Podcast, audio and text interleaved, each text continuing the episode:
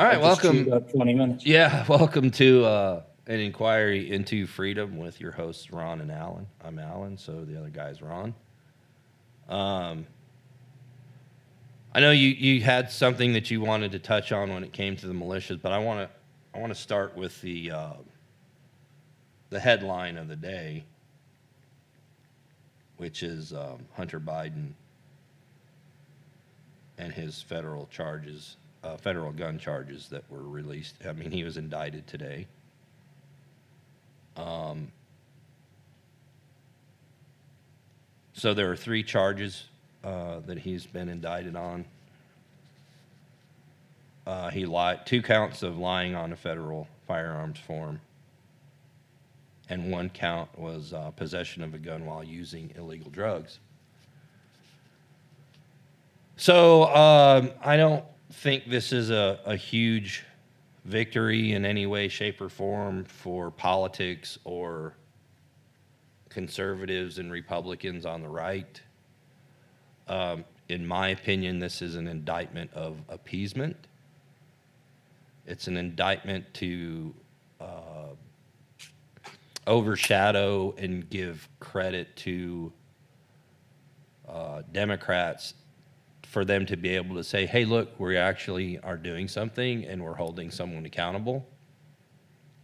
Hmm. when all this does is is just look, Five years later. yeah, it took five years for them to decide. It's just insanity, and it's it's really ridiculous at this point. yeah. Yeah. There's no credibility. Well, and you have you know you have cringe Jean Kareem Abdul Jaslobber uh, that comes out and says, "Well, you know, um, this is what the Republicans have been doing for a year. You know, seeking indictments and now impeachment, you know, inquiry and all this stuff." And she and she makes it seem as though it's you know just a I don't know something to to look at in passing.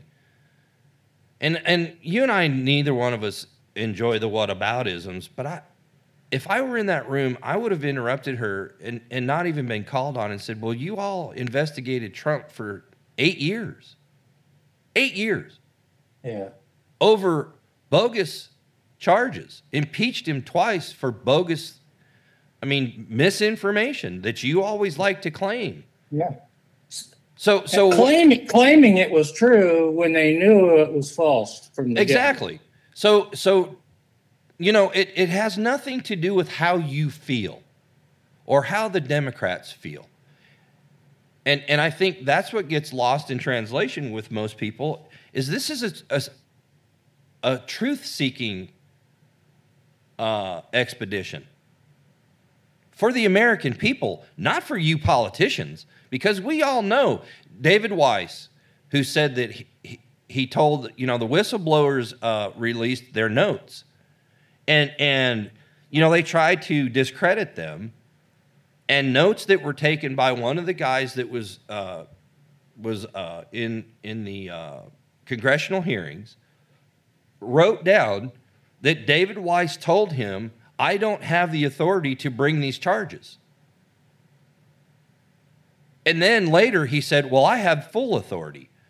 So it, it's just proof that this guy's taking notes while he's investigating and, and wrote that down before this guy even came forward and said those things. Mm-hmm. So they're covering their ass, which is what bureaucrats and politicians do all the time. Doesn't matter what side they're on, it doesn't matter what the issue is. And you're asking the investigators again to investigate themselves. Damn what whistleblowers have to say or, or, or eyewitnesses, they're lying and they're not credible. That's what happens every single time. And so Yeah. this this char these charges that carry five years each are even if he's even if he's found guilty, he will never serve a a single day in prison. Um, Don't you get mad when you say when people say that? I do, They should, they should never say that because They they're shouldn't. getting in right. but here's why. Okay. Uh, either a he will get uh, probation, because we don't have a, a, a, a judicial system and court courthouses uh, that uh, that render equal justice decisions any longer. Because there are there are people who have served time for the very exact same thing. But he is an elitist. And elitists don't do time. They aren't treated they aren't tried they aren't convicted and they don't they don't uh, go to prison like a normal person does. Second either uh, joe biden is uh, reelected, and if not, he will pardon him before he leaves, and if he's reelected, he'll pardon him uh, upon his reelection. I guarantee it. I would put a lot on the line to say that would be the case if he was found guilty and he was actually sentenced to prison time. Now he is he has said and his press secretary has, has stated multiple times that he will not pardon his son. Uh, you know what? If I was the president and my son was facing prison, I would probably pardon him. I don't want to see my kids go to prison. So that's the instinctual thing to do. You know, I, well, it's hard not to be sarcastic here and say, you know, Biden has a, a long history of having a lot of integrity and being honest, but he doesn't. Um, I, I think, as far as the father and their children, that you're correct to a certain extent there, but I also think that there's also there's a duty, I think, as a parent to get into the details of it and understand was this legit or not? Because if if my kid really did something, if my kid really is an axe murderer, then they need to be wherever they need to be. But if if my kid is not an axe murderer and someone just framed him up for this, then uh, then he needs to be treated differently.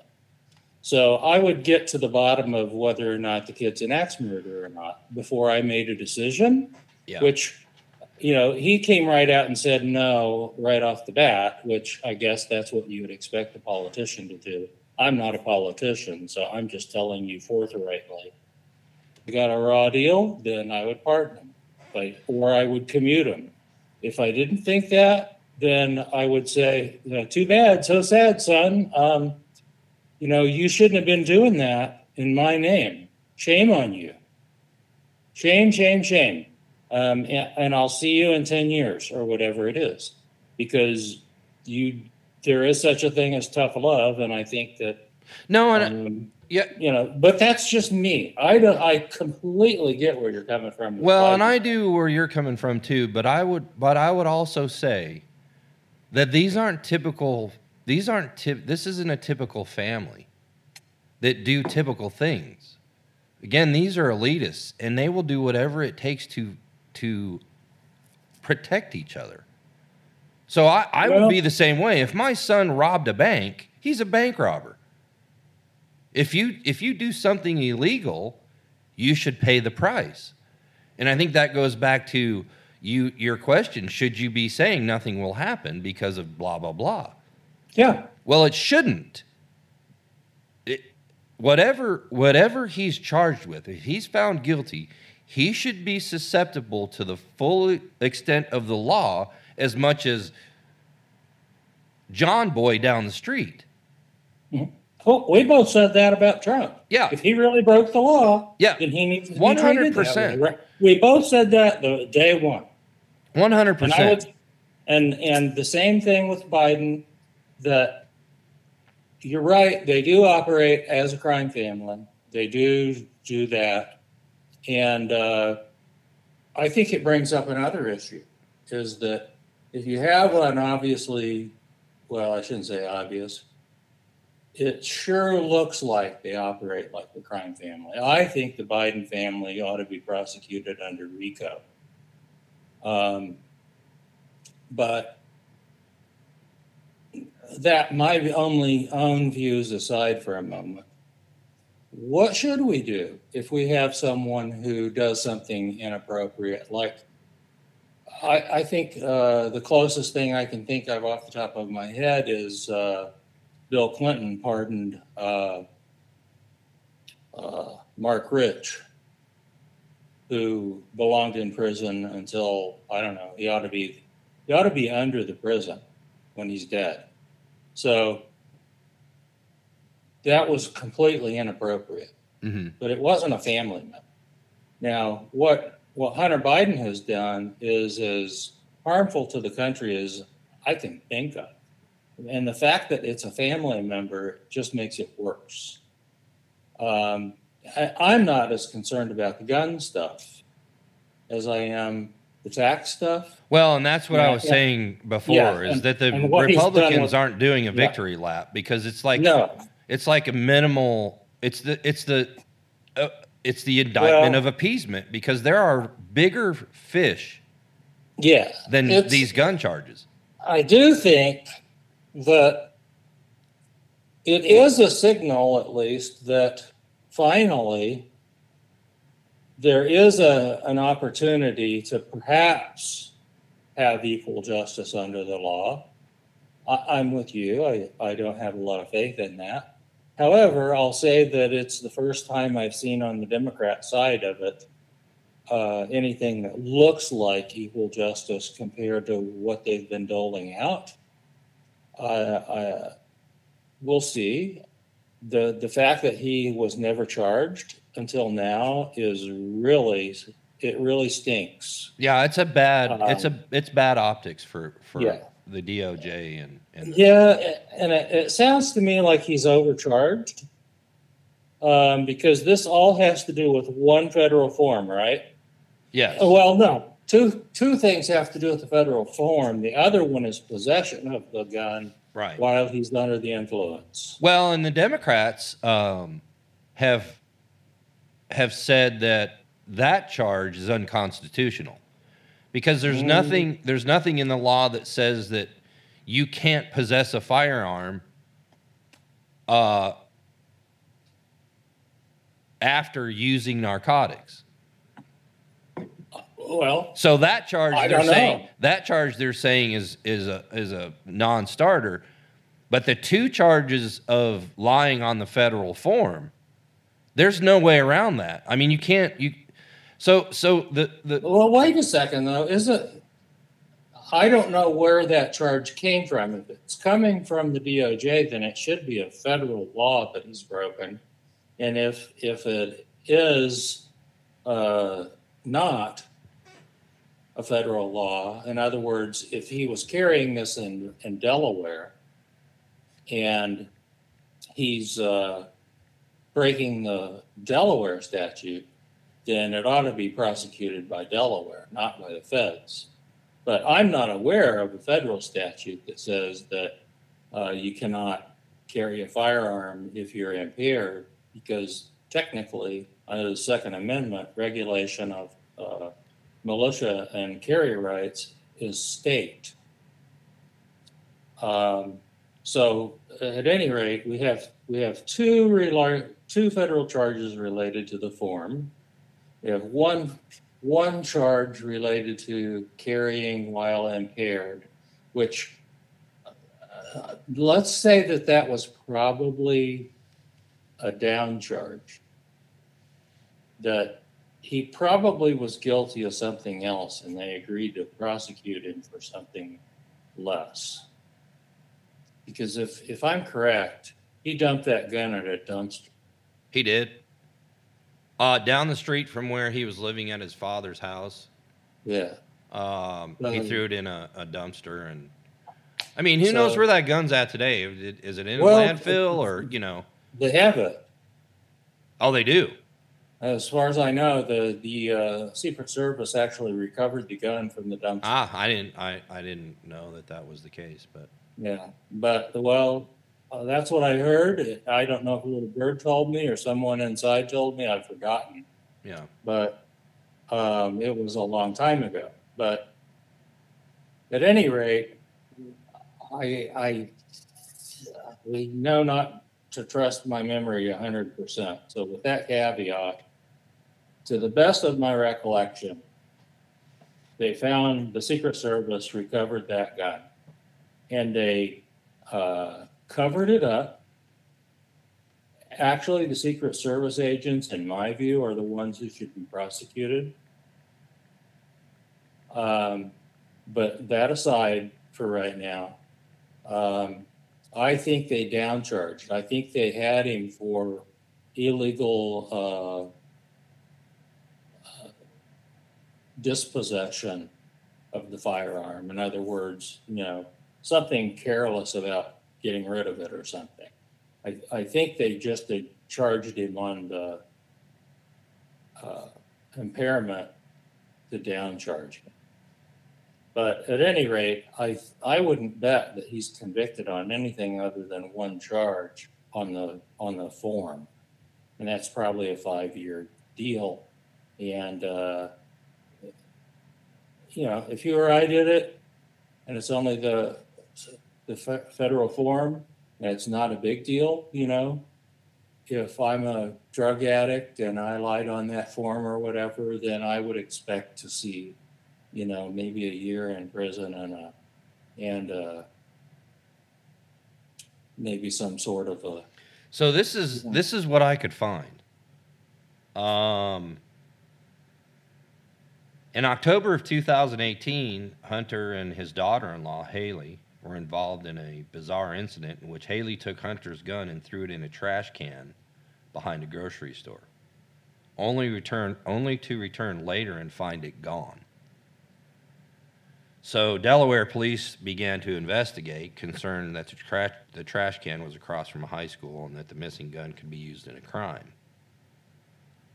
Um, but a curious thing happened at the time.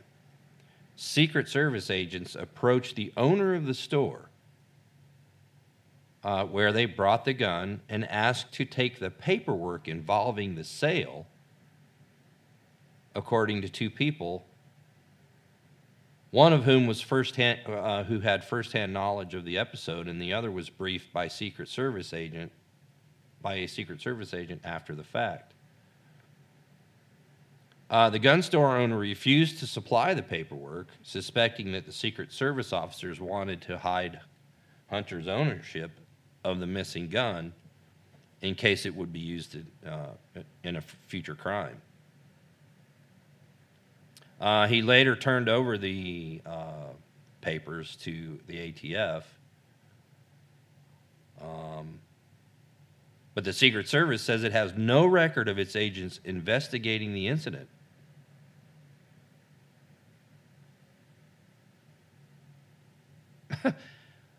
uh, days later, the gun was returned by an older man who regu- regularly rummages through the grocery store's trash for you know, recyclable items. Uh, and so in 2018, they, they had evidence already from the gun shop and from, from Hunter and his uh, dead brother's wife, is who I think that is. Um, and why wasn't he charged then? yeah. That's the thing I have a problem. But the, you had brought up the Secret Service, and the uh, question is um, what did the Secret Service do? It's a mystery. You know, what was their involvement? Yeah, exactly.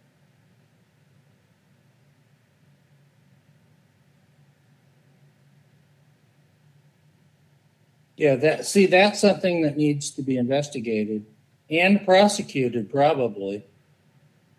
And, so there, that's the whole, what, what we like to make fun of is the, oh, the vast majority of these are good people, you know, the FBI agents and social, and uh, whatever, Secret Service, you know. No. Um, someone with the uh, Secret Service, actually more than one someone, did something they should not have done. And they, no one else who knew about it arrested them or turned them in. We have never heard from a whistleblower at the Secret Service. So there's probably two, maybe three Secret Service people who need to be prosecuted for, for this, or at least investigated. But as far as I know, nothing has happened. So that that's the that's one of the things that I think is is uh, an important topic of discussion. Yeah. See, You know, you that can't- bothers me. That bothers me more than him lying on his federal form, honestly. Well, I'm talking about so you're not going to be able to find people to work in the Department of Justice or Secret Service or whatever that are not in one way, shape, or form biased either towards the right or the left. What you have to what you have to do is that if you find that a Secret Service agent overlooked something on purpose or ignored something on purpose or or purposefully withheld information or evidence, then they need to be removed. They should they they may not be unbiased, but they should perform their duty in an unbiased manner.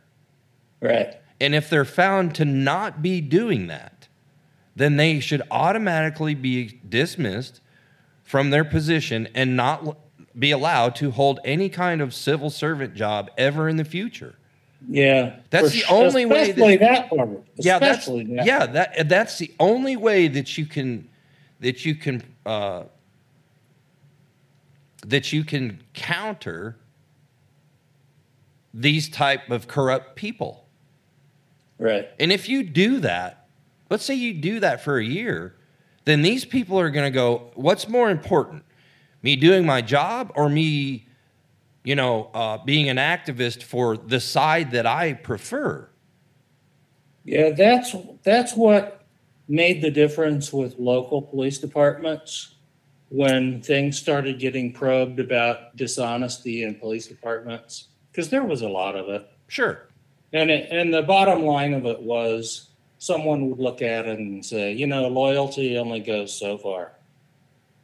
When you when you push my loyalty to the point where I can go to jail, Mm-hmm. I can get in trouble, I can lose my pension, then you can't come to me about loyalty anymore. We're old friends and everything, but you broke the law, you did whatever, and uh, I'll cut you every break I can, but you know, I'm not covering this up for you. But Which is exactly Yeah. the almost identical to the point that you made about Joe and Hunter.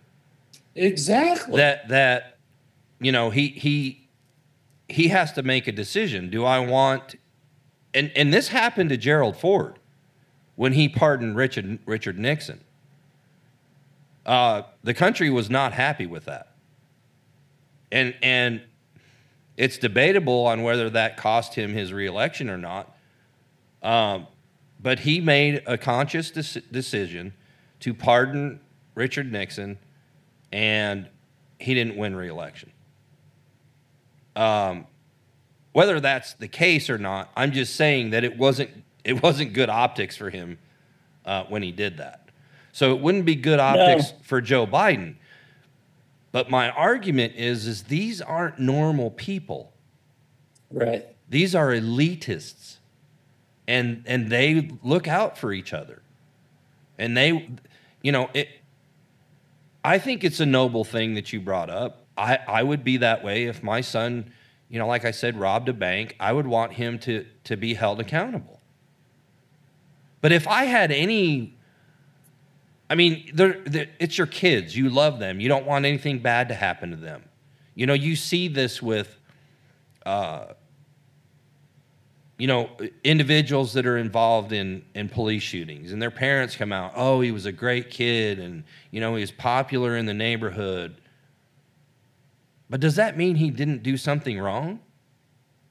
Well, And, and yeah, he faced the ultimate Yeah. punishment?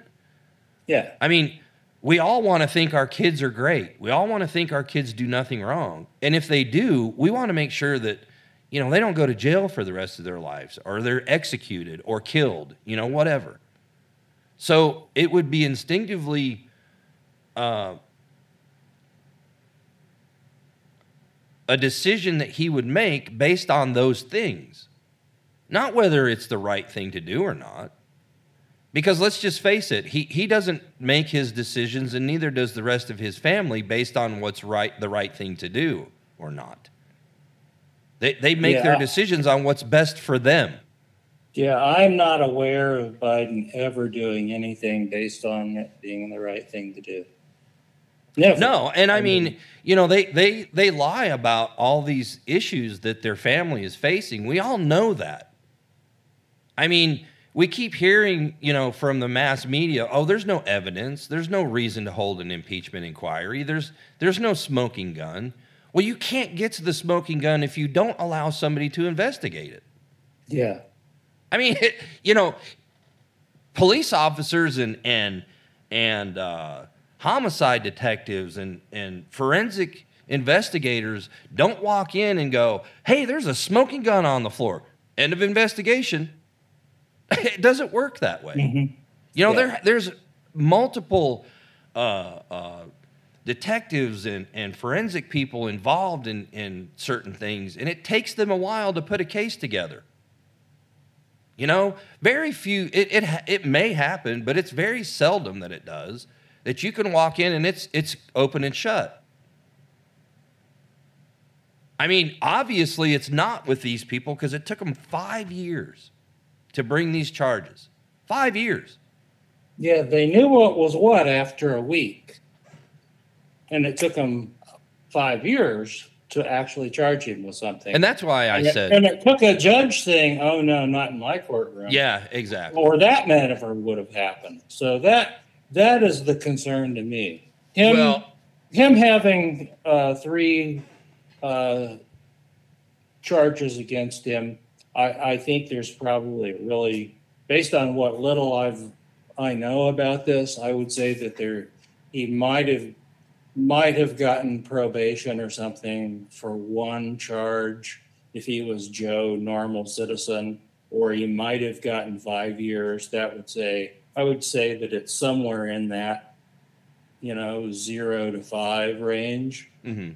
Now, maybe there's something more serious in there and I don't know about it, eh, which would- I would be glad to admit that if I'm wrong. Three, three of these charges sounds a little overboard, but it may be that it's completely correct. well, So- I, I was listening, or I'm, I'm convinced that he's guilty of one of them. I'm, I meant, let me rephrase it so that I'm saying that. I'm convinced that, yeah, he definitely broke one federal law, uh, for sure.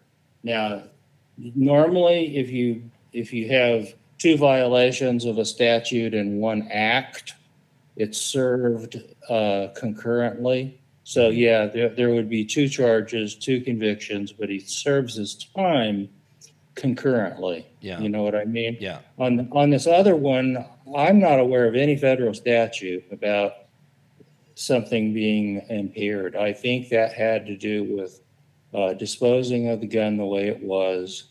Uh, he had a minor who actually did it and uh, didn't report it. I think there was some other things and they decided to make it less complicated by having one simple charge that they weren't really planning on prosecuting him for anyway. That's kind of my read on it. Again, I could be wrong. So I, I think the guy has five years coming to him, uh, legit. And if it's pled down from that, fine. But I, I think that he, if he's just let off and nothing happens to him, I've got a problem with that. So it gets me back to my question that I was trying to ask, which is, what do we do constitutionally? If, let's say he, let's say he did break that law, that statute, uh, and he only gets five years. but it becomes obvious during the trial, et et cetera, that, yeah, he definitely did that. He's probably guilty of these other two, I don't know. But he's definitely guilty of this one charge, definitely ought to get five years. And then Biden pardons him.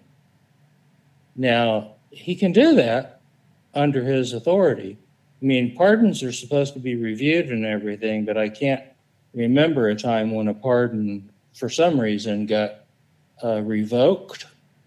Um, but what could we do constitutionally other than some sort of militia action or something to say, uh, no, that's not, that's not okay with us? I mean, what are our options? What throw the statute, throw the statute out and, and, uh, just compensation to every, anybody who's been charged with the same thing, um, is, is also pardoned and they Yeah. get, they get back pay for, you know, whatever they could have, uh, uh, Mhm. you know, made in there, in, in the time that they've already, I mean, you have to compensate them. They Yeah, lost if all it's those not years. Equal, I, I, I don't disagree with you. I know that's a, I. That's an overreach, for sure. I've spent something myself actually along those lines, but it's like, we either have equal justice under the law or we do not. Well, that's the we're not point, gonna right? Prosecute him, yeah. So if, if he's given special privileges and Joe Blow was not, and there's all this talk about all of these nonviolent criminals in prisons, most of them supposedly are, are black or disproportionately black. hmm Okay, well, those are also Democrat voters from what we're all told. So, you know, we also know that what the Democrats do is uh, anti-black. It's just that, you know, the, the information does not seem to pass to the black population very well. They don't seem to understand that that's what's happening to them. The people who give them their news or their education are are lying to them. So Well, I think one of the biggest problems is, re- regardless of whether you're black, white, brown, Asian, whatever, is that people aren't recognizing what I had brought up earlier that the elitists aren't treated the same ever. well, You can bring Right. so so when it comes to the black community, um, I know that the acquittal of O.J. Simpson was celebrated because, you know, finally a, a black person isn't gonna you know be held accountable uh, and go to jail because people thought he was innocent. But O.J. Simpson, if it was anybody other than O.J. Simpson, who had the money to hire the best attorneys that he could find and a prosecution that was so inept that they couldn't put on a case. If that was a normal person, that would have not been the decision made by the jury. I, that's my opinion. yeah, I think you're right though. But he but he had the resources and he had the the public uh uh image or or he was well known and and up to that point was very well liked. I mean, he was one of the greatest running backs of all time, right? So so you don't want to see somebody like that be you know, found guilty and spend the rest of their life in prison. But it it only took a few years after that for people to go, wait a minute, this was just this was not justice. Yeah. You know, it, at the at the moment that it was happening, people celebrated and oh yeah, hey, woo, he got off. You know. But you ask most people today, and they're like, yeah, that was probably not a good decision. Yeah, I I But he but he I would have never been in. He, would- he and would, I absolutely agree with the concept of if we're not going to find him guilty, then I think that that is a just solution is to come up with a statute or a presidential action. I, I don't think the president would do that on his own, but I, I do think it makes sense to go in and say, okay, this is not right, folks.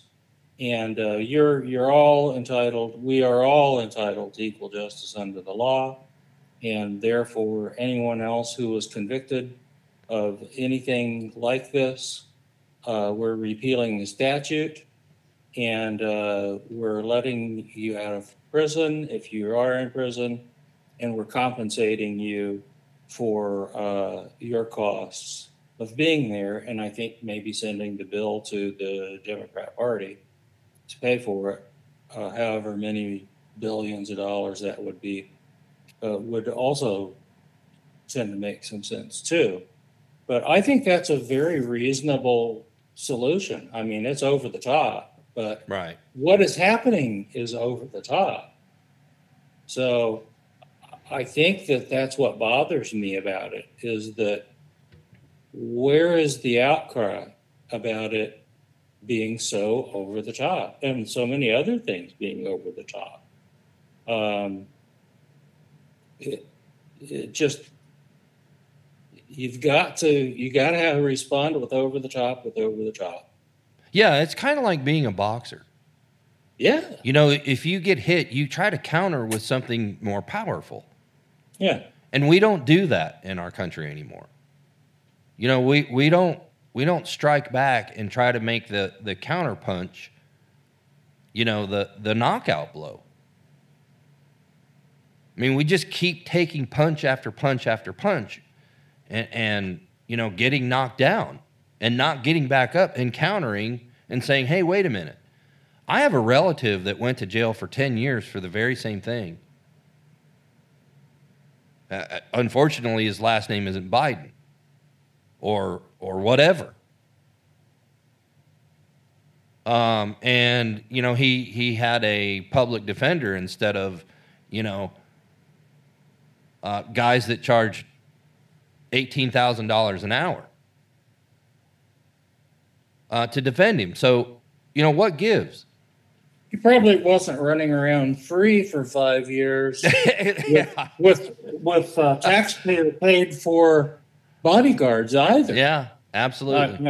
I, I may be presuming things, but yeah, um, yeah, that that's just how it is. So, you know, I think that if we're going to be uh, under the theory of equity or whatever that's called, um, I think that some uh, restitution needs to be made for people who are not treated properly.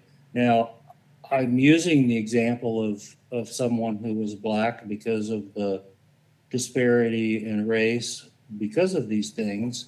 But honestly, I don't care. I don't care if they're uh, female, what race they are, whatever. If they're convicted for that charge and they serve time, then they need to be compensated for their loss because uh, can't let an elitist off the hook and not let everyone else off the hook too. well, but they are. I- whether I like it or not. Yeah, but they are because you know there there are other um, more important charges that they could have brought against him already, Yeah. way Yeah. long ago, like the tax evasion and and possible money laundering and racketeering and mm-hmm. bribery and all this other stuff. But I He heard would some. be in prison already for the tax evasion too. I mean, he didn't even file tax returns. I mean, and this whole idea that he was liable for a hundred thousand in taxes for each of those two years is preposterous. He yeah, made- because if you look I at mean, the he SARS made two report, million dollars in each of those years. yeah, if you look at the SARS reports from the banks, that there's no way. right. I mean, people who make, you know, a half a million dollars a year pay more in taxes than that. We're Right, talking about yeah. $21 million that they know of. That's Yeah. just what they know of. Because they can't. The hundred thousand each year in taxes was a plea agreement.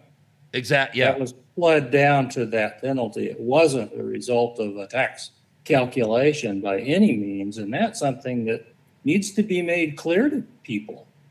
I mean, you don't have a hundred thousand dollar tax liability on two million dollars worth of income unless you have all kinds of uh, passive income and losses like real estate investments or something. So Mhm. uh, there's no way that that's anything but uh, a plea agreement So, you know, I have yet to hear that explained though. That, that's, we're being lied to about that too. So, but you or I would have been in prison already over that. Cause that was in that, I think, wasn't that like 2016, uh, 20, 2015, 16, 17, somewhere in there? The tax thing, Yeah, I think it was 16 to 19 okay. Where So- uh, there are some questions. But the problem is, is that they can't get the information. They, it won't be released. I'm talking about Congress. They can't even get that information any more than than uh, the uh, presidential archives will release the email. They, they're like, "W- w- we have to get an okay from Obama. Wait a minute. If this is an investigation by the Department of Justice, why do they need Barack Obama's permission to Right. investigate a crime? I don't. I mean, I get. They that- don't. I get that he has. So you know, that's the big argument with the uh, with the Presidential Records Act and and being able to declassify things and you know a president releasing things and all this other stuff. I get all that, but this is a different situation. This is a this is a a potential crime syndicate where where you know political uh, political family a political family has enriched themselves on the on the basis of their position and have committed multiple crimes. Like you said as far as RICO which covers all kinds of different things.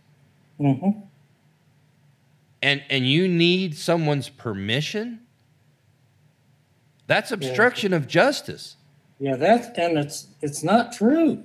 It's just not true. yeah I- i mean i don't i don't understand. It's just it's just the elitists looking out for the elitists period. Well, there is no other which- excuse for it. which also brings up something we've discussed a couple times before, which is Obama, as president, had two of the high, highest office holders in his administration, meaning Hillary Clinton and Joe Biden, who were obviously self-dealing. They were using their position and making money off it. mm-hmm. Now, I'm not going to say obviously they were breaking the law and obviously they should be in prison or what have you, but they're obviously doing things they should not have been. And we've discussed the fact that did he know that or not? And if he did not know, I'm actually more concerned because that means all of our 23 not very intelligent agencies did not tell him. And that's a problem because they're supposed to know that stuff. yeah So we need to know who told Obama what and when. And if he did not know about it, then, like I've said to you before, I'm okay with him saying, I did not know about this, as long as we can establish that none of the agencies have any records of, of telling him something mm-hmm. You know, it, it's possible to have something like that happen. It's hard to believe, but you know, let we've got to remember that uh, Reagan was not aware of that arms for hostages uh, transaction either. right Poindexter did that, and uh, it was a rather ingenious idea. I mean, it, it definitely went against the intent of the statutes, but Reagan was not aware of it. But you know, Poindexter and and uh, honestly, I still think Bill Casey's the one who came up with the idea. Um, he was not involved in the in it beyond that, to my opinion, in my opinion. And my opinion could be wrong about him being the guy who came up with it.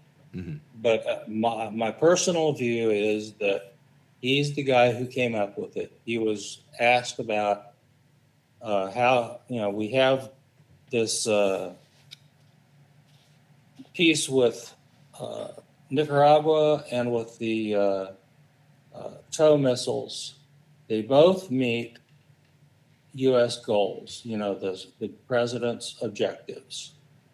But we don't think that we can use money from one to do the other without doing something surreptitious. And the, what he did in the way of sell them to these people and use the money off the books over here to do this piece of the transaction.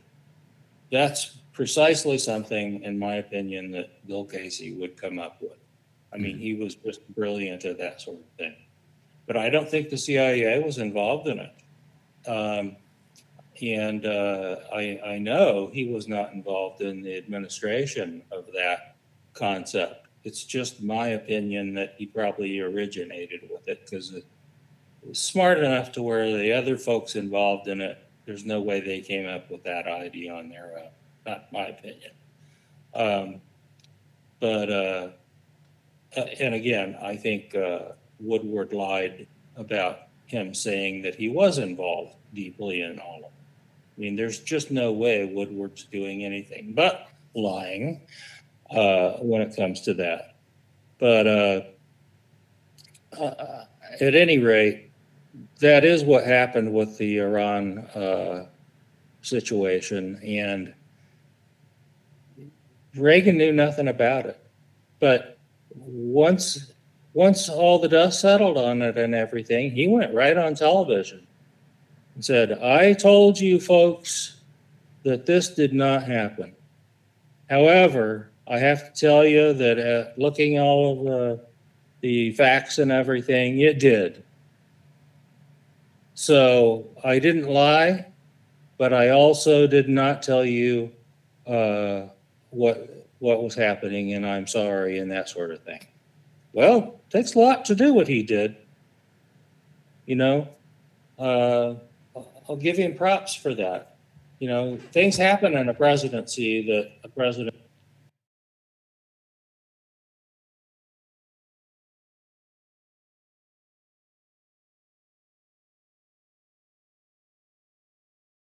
Go ahead. Well, I, I'm pretty much done rambling on that. Uh, my only point is that a president does not know everything that's going on in their administration. No, and they can. Yeah. That's what I mentioned earlier about having, you know, a secretary of transportation and all that other stuff. If they're not Yeah. getting the information, the right information, it's so I, you know, anybody that listens, I want to make it clear that as much as I, I, uh, I want Joe Biden investigated, I am not jumping to the conclusion that he's guilty of anything any more than I would with Trump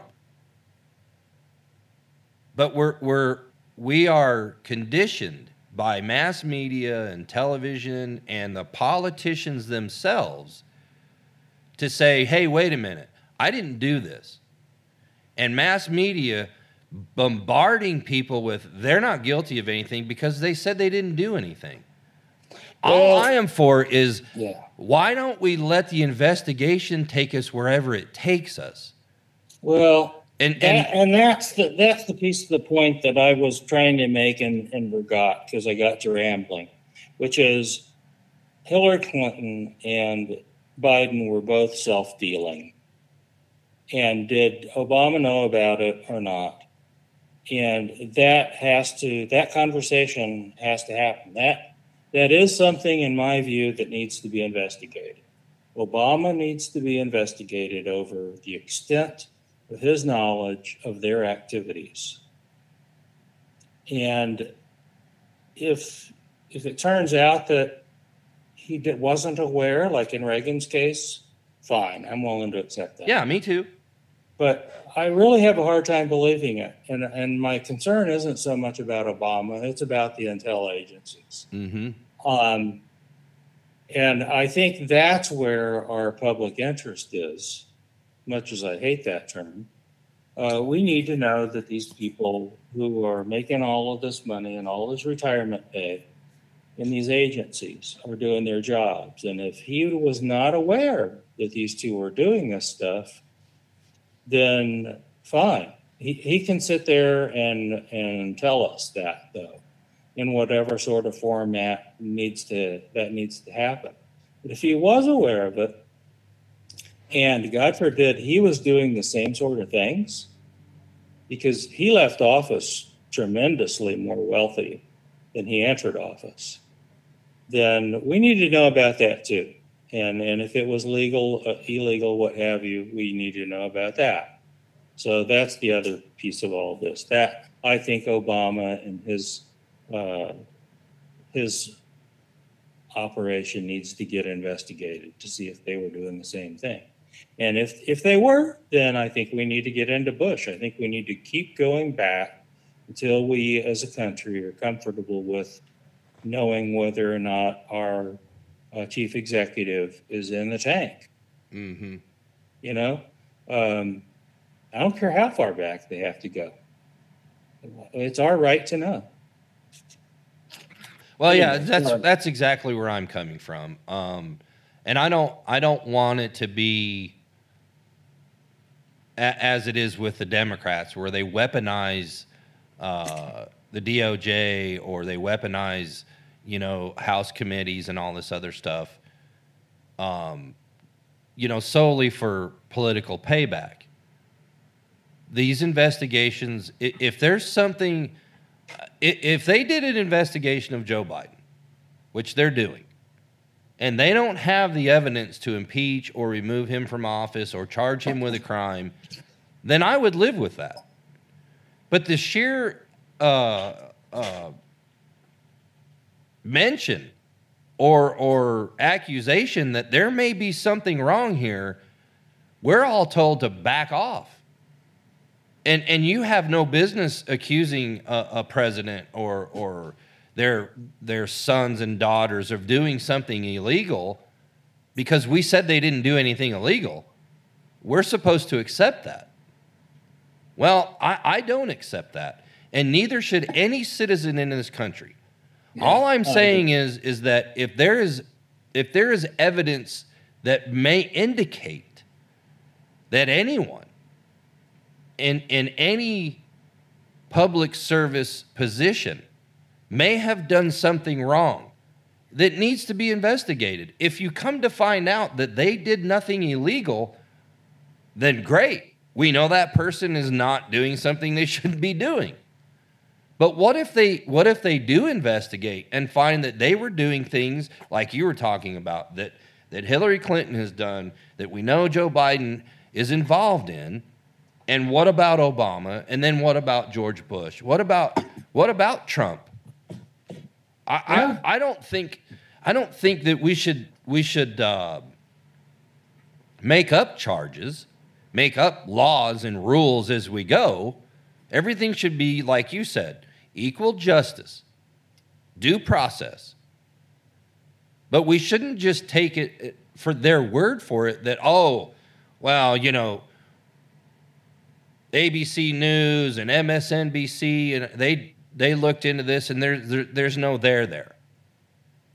That's who I'm supposed to rely on? Yeah, I don't think so. And then and then you know the the press secretary comes out and the, the White House has been very clear on this. They weren't involved in any of this. Well, just because you said it doesn't make it true. And all we want is the truth. And we haven't been getting the truth from our government longer than I've been alive. Mhm. I mean, isn't it awful strange that there's been questions about UFOs and, and extraterrestrial beings and stuff for, for longer than you and I have been around, and all of a sudden they're they're having you know specific committees and, and all these agencies looking into uh, you know possible extraterrestrial life. And and they call them UAPs now, which I, I don't you know they got to change the definition of shit all the time. Just leave it the hell alone. Yeah, I, I'm gonna go with UFO. Yeah, I, I, I'm not saying that they exist. But if they did and the government has known about it, why weren't we given the truth? You know, we have all these politicians now, and, and Trump said it. He said, I, I, you know, I mean, they asked Bill Clinton numerous times, are you going to look in? They've asked every president, are you going to look into UFOs? Well, if there's something going on, I'll, I'll tell you. yeah, right. Uh, it, but these elitists look down on us, and, and, you know, we're not capable of handling the truth. You know, we'd be in a constitutional crisis if the president was found guilty of doing, uh, you know, selling out to a foreign country or, you know, taking bribes. The country would fall apart. It would be the end of our democracy. No, it wouldn't. No, it wouldn't. It, it would be the right thing to do. Mm-hmm. So I, am not I'm not advocating for one side or the other. I'm just saying if you're going to investigate, have the information that you need, initial information to investigate, and the politicians, even though they're the ones that most of the time are doing the investigating, you do it in a way that's not political payback. And you do it for the right reasons, which is to inform the public of this person cannot be trusted. Well, that was the purpose behind the special counsel statute. Because after Ollie North embarrassed Congress when they were investigating the uh, Iran Contra deal, then they came up with a special counsel idea to make it look less political. yeah. And it was really just to keep them from getting embarrassed off their ass again.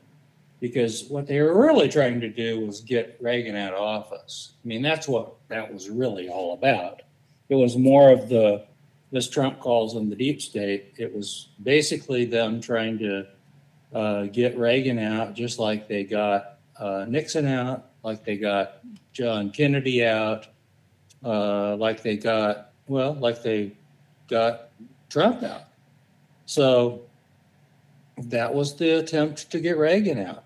And, you know, he screwed him up. But uh, at any rate, that's what the special counsel uh, statute was put in place for. Well, it's obvious that DOJ is so corrupt now that special counsel statute probably ought to be revoked. Uh, I don't know what the correct answer is because it really is a congressional issue but it's so corrupt that my personal view is that it needs to be, I think it's an ideal thing for a militia to take over. And uh, uh, some sort of judicial, because you've got a commander in chief, they're in charge of the military. And uh, the military, basically, militias are uh, state operations but they still ultimately are under the, uh, and assuming they're activated for something, they're operating under the orders of a commander in chief. So I think it's something that you can do, just like you did a JAG operation for the Navy to investigate somebody leaking classified information. Why can't uh, a uh, some sort of uh, militia you know, what, let's say it's 50, 50 militia members, one from each state, forms a uh, joint committee to do an investigation of all the presidents uh, from uh, whatever, Carter forward, whatever. They would have that authority, but they, they have to go by based on whatever evidence led them somewhere. Some, some sort of parameters. Put it in the hands of some sort of uh, cooperative effect of, um, of the public. And the militia is just something that came to my mind while we're talking about this. But yeah, I think you get where I'm coming from. You just treat it as though it's a military uh, intelligence operation and it's done by militia, and let them let them go figure it out. You know, let them be on TV and CNN or C-SPAN or whatever, and they have to go figure it out. And we'll know by watching it whether or not they're handling things properly. Uh, Maybe they'll, maybe it'll turn into a big cluster. Who knows? As if things aren't a big cluster already. So how could that be any worse than what we already have? You know, I, maybe it could be. I don't know. Um, Well, but I'm just I'm just coming up with a brainstorm solution. yeah, no, I, I mean, at least we're sitting around, you know, tossing ideas that that we're not getting from the so-called brightest of the bright. I mean, Oh no. they they they don't have solutions. They don't they don't put forward solutions. no, they're part of the problem. They are they are they are the problem. hmm And again, I'm not anti-government. I'm anti-stupidity and I'm anti-do nothing. Um, I'm anti-stop causing chaos. Uh, the government has a role to play, but the government has has way overreached their role. If you could if you could clone people, if it was legal and it was actually a, a thing you could do, could you imagine if they cloned the founding fathers? And they and they watched an hour of media coverage and and and our politicians at work they would probably ask why the hell did you bring us back to this nightmare Yeah. what have you the- done What, what have hell you, were you thinking? what what have you done to this country Yeah. I, I mean, I can't even imagine. I can't even imagine what they would say. Uh, but but you have to deal with things like this. So Will Hurd, who is a uh, a former um, representative and uh, a former CIA clandestine officer um, from Texas tweets. He's running for president, by the way. Most people probably don't know that. Um, but he tweets An entire generation of Americans are learning that indictments of former presidents or the family members of current presidents is normal. This can't be the new normal. America deserves better, which is actually counterintuitive to what I just said. Mhm. You, you, you, you are saying that the elitists don't have to be held account to account for anything they do. Uh, and how dare us question anything that you do? That's the exact opposite of what I am, we are, and what a lot of people, I hope, in this country are saying you should be held accountable even more so because you're in charge of making decisions that impact my life. Uh, you should be held to a higher standard. I'm not saying that that we should, you know, prosecute someone or indict someone or or find someone guilty based on them being a civil servant. I'm just saying that you you are just as accountable. You should be held just as accountable for your actions or your lack of actions than anyone else that's walking around this country. That's all I'm saying. But he's he's basically saying that this this is the new normal. Yeah, if you're a criminal and you're doing if you're doing something illegal, that is the the, the normal. Well, yeah. How just how widespread is this criminal activity? Yeah.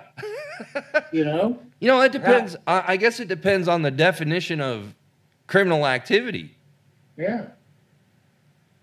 I, I could care less who it is. And I think that's what we are conditioned to start believing that no one's above the law unless you're a public servant, especially in the federal government. Well, these people are getting our troops killed in Afghanistan and Pakistan and, and Lord knows where else. Getting all kinds of civilians killed in Ukraine right now and in Russia. all without public eyes on it. That's what we have because we don't hold them accountable. So that is the new normal. And the only way you can stop something that has become normal is to figure it out, expose it, put an end to it, and start over. You know, you come up with some new way of doing it. So it, it doesn't matter to me who is corrupt, but it, the cancer has to be cut out of the system. If we don't cut the cancer out of the body, then the body's going to die of cancer. And our our country is dying of cancer now. Has been for a long time. It's obvious. And it's a it's a curable cancer. But we can't we cannot cure the cancer without cutting it out.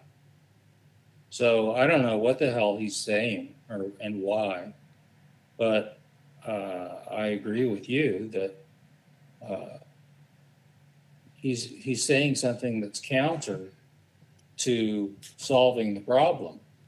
So is this some uh, RINO Republican? Is that who this Will Hurd is? Or is yeah, he he's he. I I don't take anything he says seriously. Uh, he's uh, I put him up there with the likes of Mitt Romney and Liz Cheney and and John McCain. I mean, he's just a, a blowhard that you know seeks attention. Uh, like I said, he's running for president. Most people don't even realize he's running for president. Um, I just so happened to run across this tweet, and I didn't look at any of the comments, but I'm looking at them now, and almost all of the comments agree with what I said, which is if there's a so for instance. Um, I'm fine with people being charged where credible evidence of crimes exist.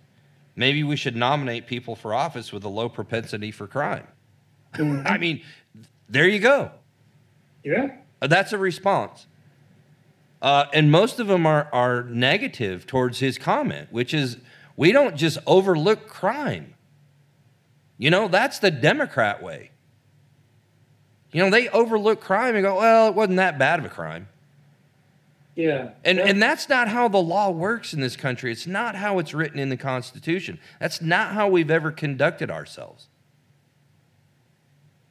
Do we we don't look at the severity of the crime. We look at the crime.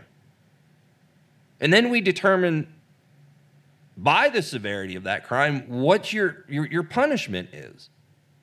But we don't look at the severity of the crime and go, well, you know, that's a that's just not a crime that uh, you know, it's a person that we probably shouldn't indict and prosecute. And if we do, we'll give them the least amount of punishment that we can come up with. That's not equal justice, like you've said multiple times. We don't base equal justice on who it is and, and the severity. Um, because of who it is. I mean, I understand that, you know, there there are circumstances uh, in, involving the severity of crimes, but I'm relating that to the person that's involved. Yeah. Um. Thank God, there's other people out there like us. Deep state, uh, pr- protecting deep state. He committed a crime and must be held accountable. Uh, and there are more crimes, including acting as a foreign agent and tax evasion. So again, the gun crime is is the least of of the things that he could, you know, face punishment for. Well, and you know, uh, Witless, uh, Witless R. Uh, Romney it was just announced. Uh, just yeah, I was going to bring that up. Thank God. That yeah, he's leaving the Senate. I wish he would leave like this morning. uh, yes, you know, because yeah, that guy. I mean, I think at least at least now Utah has a chance to elect a Republican. Well, and I think he knows though, Ron, that uh, if he ran for reelection, he probably wouldn't win anyway. So it's his way to to to bow out gracefully because I don't think he would be reelected. Well, my question is, is, is he now concerned with this stuff with, uh, Hunter Biden hitting the fan in Ukraine and, uh, China? I mean. I don't we- think he's ever been concerned with anything except himself. Well, but one of his kids was involved with, uh, Burisma. Yeah. Same with John Kerry. I, I'm just curious as whether or not uh, he's getting out of it to avoid any uh, discussion of his kids. Yeah. Any egg on his face? It's a good question. Yeah. Yeah, I'm not. Well, and I you think maybe. I, I- you didn't think I was going there, but Well, no, Yeah. uh, but that's a great question because maybe uh, you know that's that's another example of the elitists protecting the elitists. I mean, he's never been he's never been uh, in support of any of the investigations into the Bidens or any of that stuff. He's actually been outspoken about it, and maybe that's the reason that you just brought up. He doesn't want any connection to his family being revealed well, no. because that And- would make him what? A lying liar that lies about lying. Yeah. Well, that's when he went pro, went uh, strong. And you brought up something I have never heard anyone, anyone mention. Uh oh. You know the ties, the ties to Mitt Romney's son and Oh, John Kerry's. yeah. I don't hear anybody ever bring that uh, subject up, and that's that's kind of um, that's very bizarre and interesting. hmm Yeah, they're not near as deep as uh, Hunter, but uh, they're definitely they were definitely involved with that same uh, thing that Hunter Biden had going on.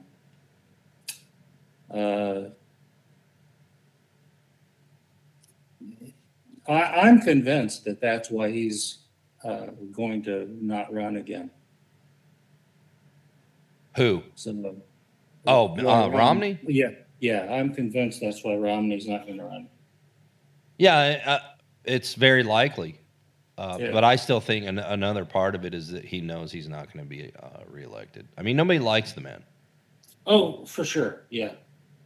So, you know, maybe, they- maybe they're both, they play off of one another, but, um, if he's still in the Senate and this thing gets any more out of the hand than it already is, then, uh, any, anyone's kids who are involved with Hunter Biden and any of his scams are going to be in the crosshairs. And I think that he keeps his kids out of it, out of the crosshairs if he's no longer in office. I think that's his calculus. Um, and I also, as you say, I think, I don't think he can hold the seat anymore. I think too many people have gotten wise to him. Um, I'll tell you what I find interesting. Saw a story where um, Joe Manchin Mm-hmm. just met with former President Bill Clinton, which is very strange. Yeah. Uh, but they're anticipating that he may run for president. So we're getting closer and closer to um, the deadline uh, to run in 2024. I think it's end of next month, maybe. I know it's pretty soon. So, you have to, Yeah. there's a deadline to register to, to run for president.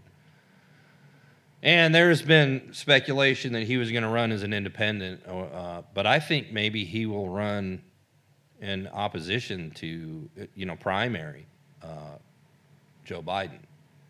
I don't think those two get along very well. Um, they're completely ignoring uh, Robert Kennedy Jr.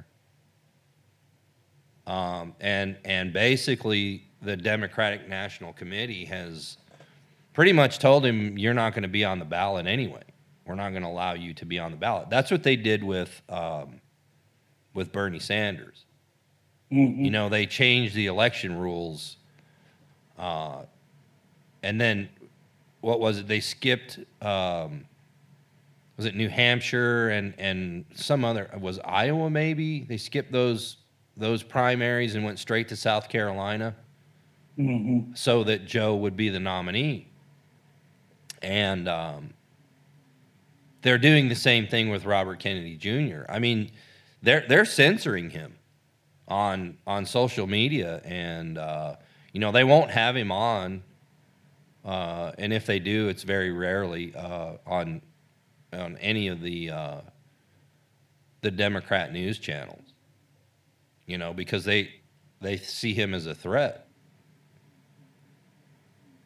Uh, but I find that a very interesting um, subject because they're treating them the same way that they did Donald Trump. Well, yeah. Uh, Uh, you know, they're picking who they're picking who our president is, along yeah. with the mass media and social media. They, they are the ones who decide. You know, they they decide who is who is next in line, and uh, you know, you, you don't your vote doesn't you, you don't get to you don't get to choose anymore. I mean, if you're if you're preventing someone from even entering the primary, or you know, the the Republicans are doing that with with uh, Larry Elder. yeah. Um, if you're deciding who our choices are, that's not how democracy works. You want to you want to talk legitimately about a threat to democracy.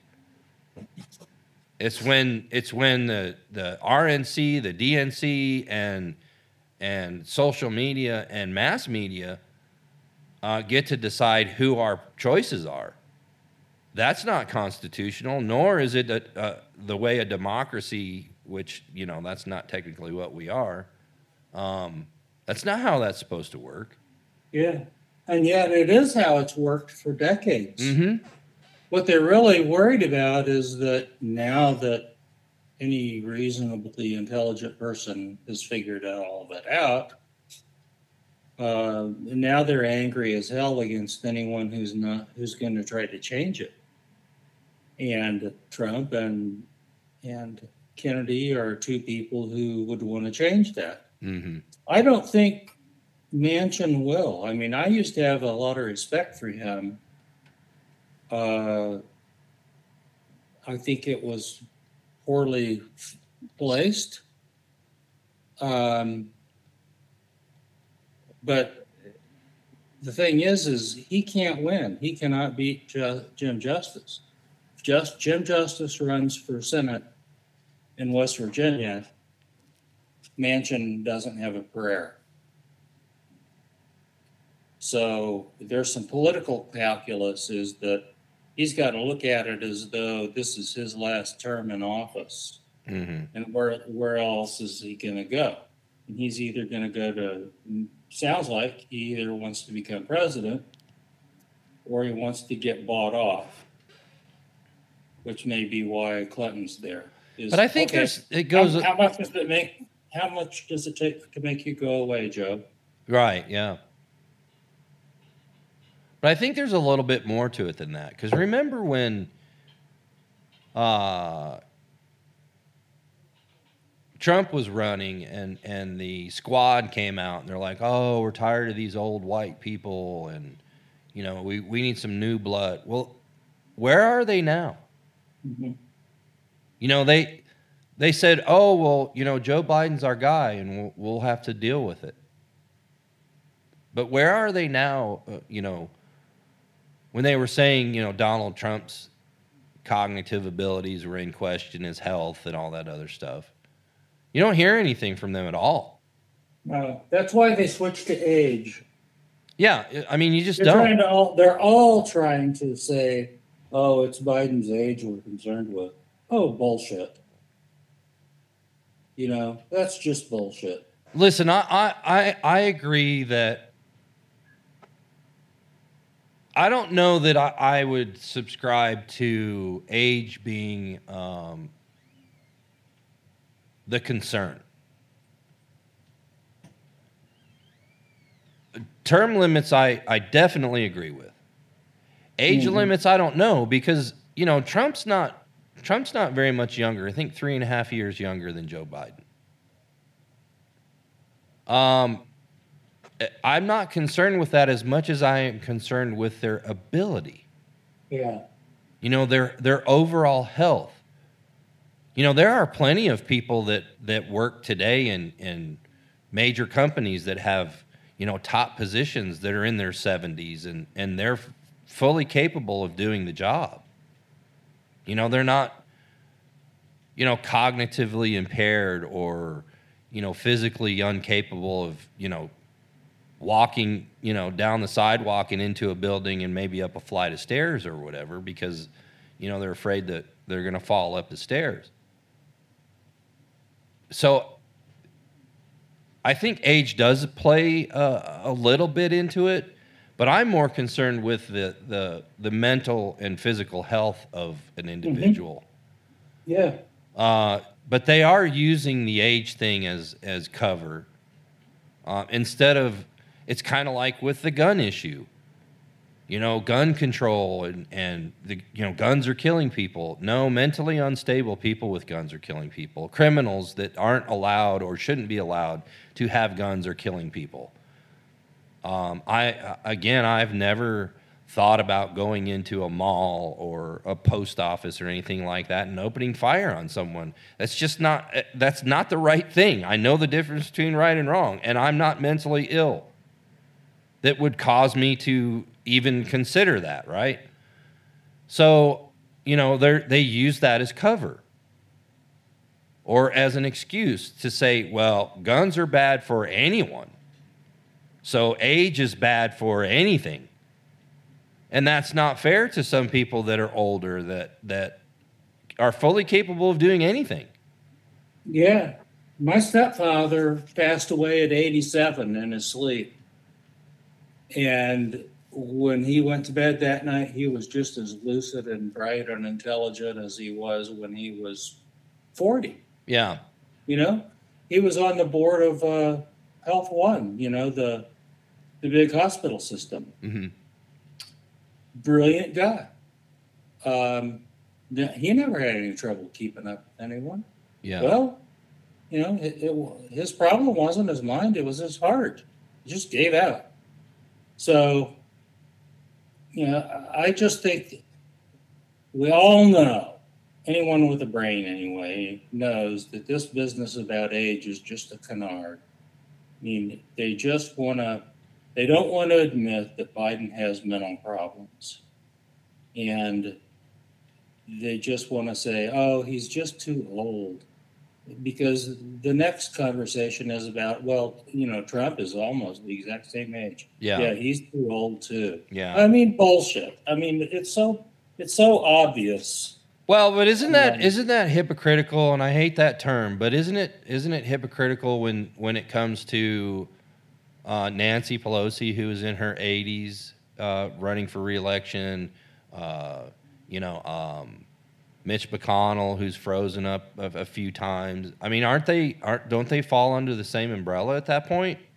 well You know, I Dianne that- Feinstein, they're not Yeah. asking for them to. I mean, there, there's been calls for them to step down and resign, but it's Well- not. It's not at near the level of. we all know that washington d.c means washington dementia center and it's the most expensive dementia ward in the country and we need to get those fuckers out of there yeah, I mean, absolutely. really. I don't care what party they're in. That we have too many old, you know, people whose their brains do not work. hmm Trump's problem is not that his brain works. His problem is that he doesn't want the country to run the way all of these other people do. Yeah. That's a political problem. That is not a mental functioning problem. hmm So people can be free to argue with him on that subject, and he can argue with them all day long. Um, maybe even successfully in a point or, are too. hmm But he is not Dianne Feinstein or uh, Nancy full of Pelosi or Joe Biden or any of these other bozos who have been there for way too long and they, they their minds quit functioning a long time ago. Yeah. So I mean, we allow we allowed a Supreme Court justice to stay on the job who couldn't even hold her head up. right. So I always And go, yet they pretended that she was some great justice.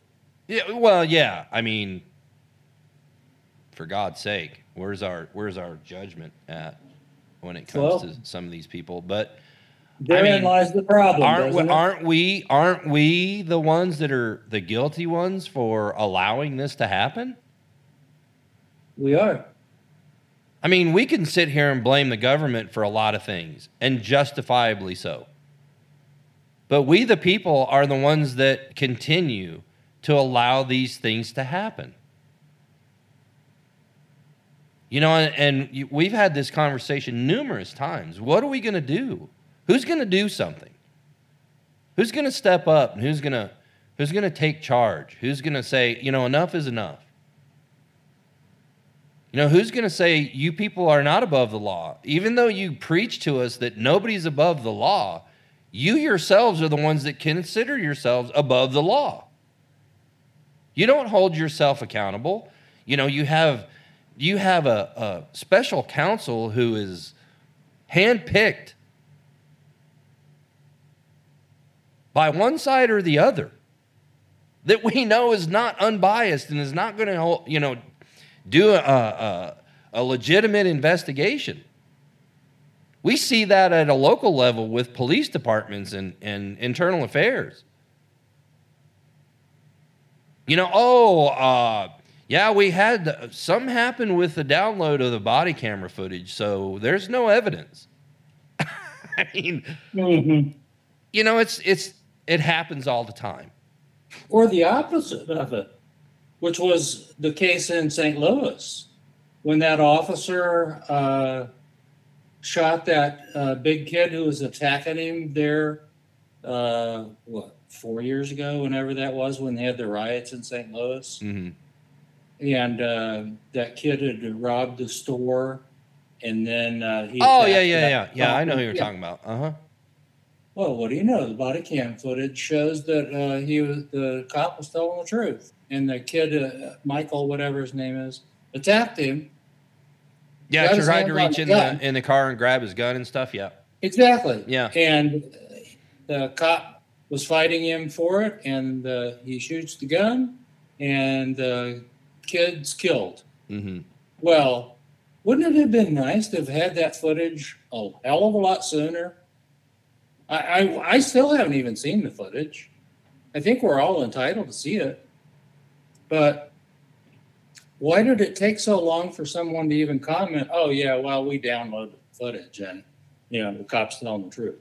Well, not until the, the cop uh, uh, has to risk his life, other people lose their businesses being burned down and all of that. And, uh, yeah, Well, and isn't it strange too that you know we we find out after the fact. For example, um, you know, most people have no idea what the Presidential Records Act you know consists of, or you know some of the laws that they've passed that cover their ass. Like, I I, didn't know that Obama was the go-to guy to say, yeah, you can have these records. I mean, why aren't they public? You know, there's nothing about them that's classified. So why do we need an individual's permission when that information should be available to anyone? I'm not saying you should get it in, in your hand, or, you know, but you could get a copy of it or whatever. Um, yeah, why isn't it subject to subpoena? and and where is the law that says they can redact information? yeah, You know, we find out all this stuff when we're trying to understand the truth. We're trying to get to the truth. And they take every measure that they possibly can, even circumventing laws or making up new guidelines to prevent us from knowing the truth. And it's obvious that that's what they're doing, but nobody wants to say, hey, wait a minute, wait just a fucking minute here. Um, you can't get away with that.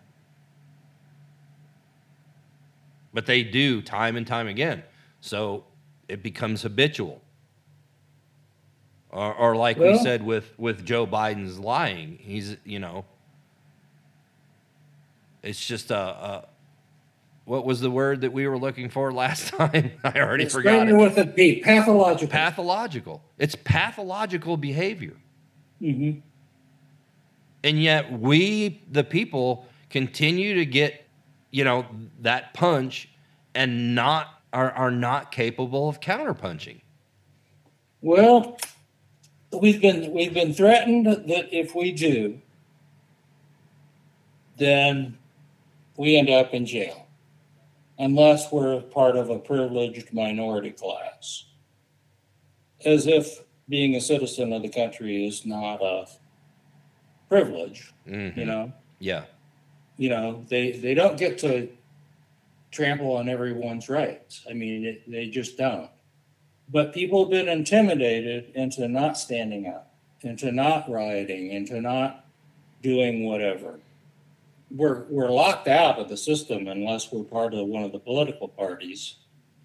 So this Will Hurd guy, I mean, I don't know. He's obviously a nobody, but if he wants to run for president, then fine. Okay. Um, it, but it's hard to do that if you're not wrapped up with one of the parties. And they like to make sure whoever is running in their party that the party can control them because the parties have had this agreement for so long now that people don't understand what it's all about. And that is that you can, are only allowed to go so far. You go too far, and all of a sudden, like Lauren Boebert, can't get any money to hold her seat in Colorado. Um, where's where's McCarthy at on that? Well, he got forced into allowing this impeachment inquiry to move forward. And he's not backing any of these people like Gates or her who want to uh, pressure him to do his damn job. So, you know, the Republicans will lose those seats if they don't have any money. Um, so isn't that isn't isn't that that goes along with what I just said? We don't have the does. choice. The the right. the RNC and and certain people in in the Republican Party are preventing people from running for office. They're blocking yeah. them. That, so the yeah. people don't get the choice. Yeah, they're not part of the they're not part of the game. They're not allowed to play.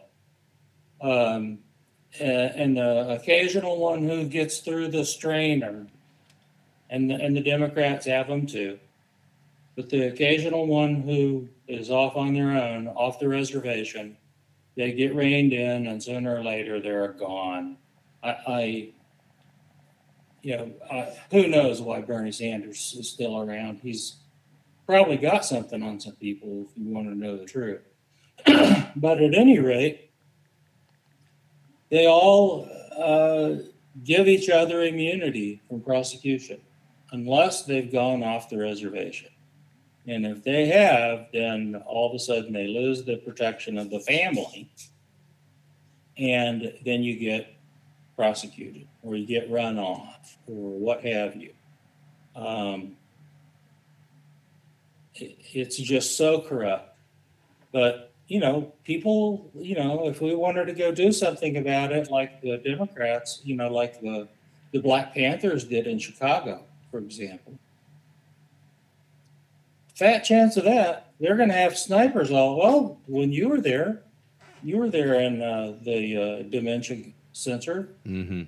Well, there's snipers all over the damn place. Yeah. I don't recall seeing a single sniper when Black Lives Matter was burned in Washington. Well, another uh, that's a great point. Here's a question: If it was an insurrection, why weren't why weren't multiple people killed? If if there was a coup, an actual coup attempt, or an insurrection on our government, you don't think that they would have sent in armed troops to to stop them, and there would be multiple people dead? I mean, that wasn't the reaction.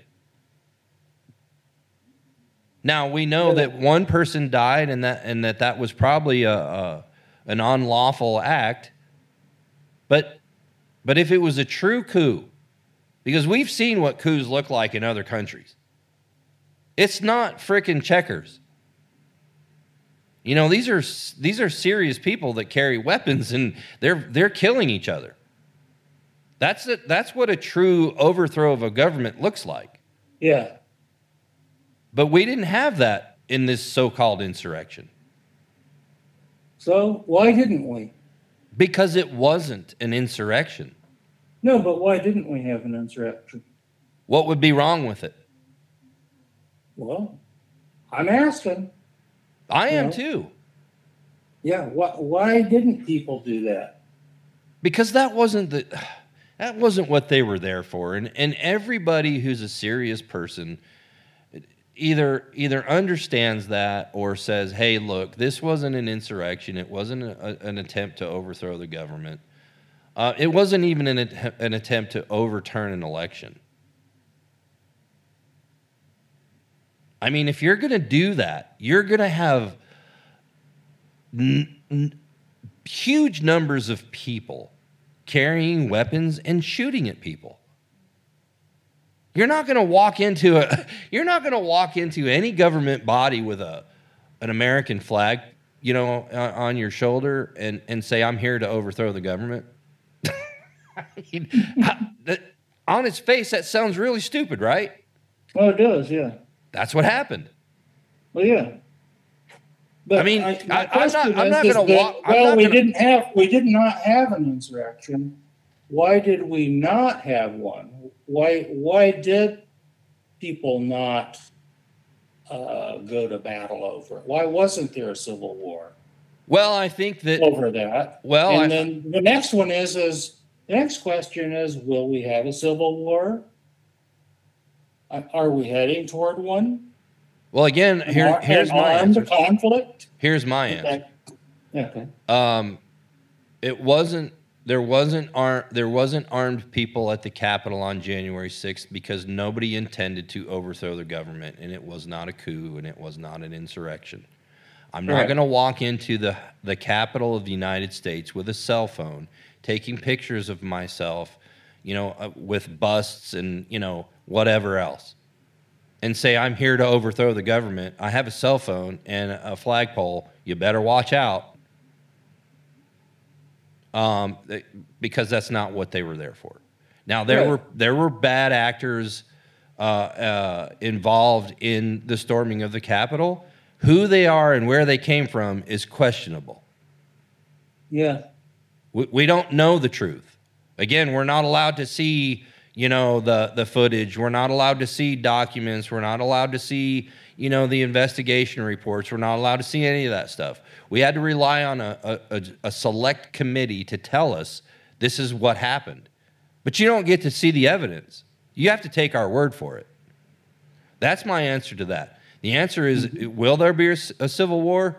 Not a matter of if, but when. hmm Uh, the other, the other thing that I would add to that is what's the what's the trigger? Well, I'm, What's it going to take to cause that? Yeah, and and we've talked about that before. In in a way, I'm I'm wondering if we are not already in a civil war. It just hasn't become an armed conflict yet. Well, but I always go back to the question that I asked you once before, and it's been a while ago. Do we have the society that's willing to go to that extent like the ones that we had for the first Civil War? Do we have members of of our citizenry that have the same intestinal fortitude and are willing to uh, possibly, you know, die in defense of our constitutional republic. I, I, I struggle with that because we see so many things happen that nobody does anything about. Nobody questions. Nobody says, hey, wait a minute. We can't allow this. Uh, we see that what we've talked about this whole episode, which, is, you know, we're, we we don't have the choice anymore. It's not up to us. It's up to those that are in charge to decide for us. Whether it be the president, whether it be what we can eat, what we can drink, uh, where we're allowed to work, whether you're essential or non essential, whether you should wear a face mask and get 10 shots. I mean, none of that is up to us anymore. We're not capable of, of, of making important decisions regarding our lives and even our children. You know, when we see laws being passed that if you don't if you don't go along with with gender affirming uh, for your child at the age of three, then you lose custody of them. And, and what when would when would we have ever thought that we would have to fight for parental rights? So all of these things, you know, culminate into a larger picture and and nobody is standing up. I mean, we had a guy that did, and what happened to him? He went to jail because his mm-hmm. daughter was raped by a freaking pedophile and a, and a fake uh, uh, transgender person who decided I'm going to wear a skirt so I can go into the bathroom and then I can sexually assault someone. Now, thank God that he was just pardoned um, and, and exonerated by Governor uh, Youngkin. I think that's his name. Mm-hmm. It is. And, and he pardoned him because we all know that that was, that was not, that was, that was just an injustice, period. Yeah. But do we have uh, people in this country that are willing to take up arms if necessary and fight a civil war? I struggle with the answer to that.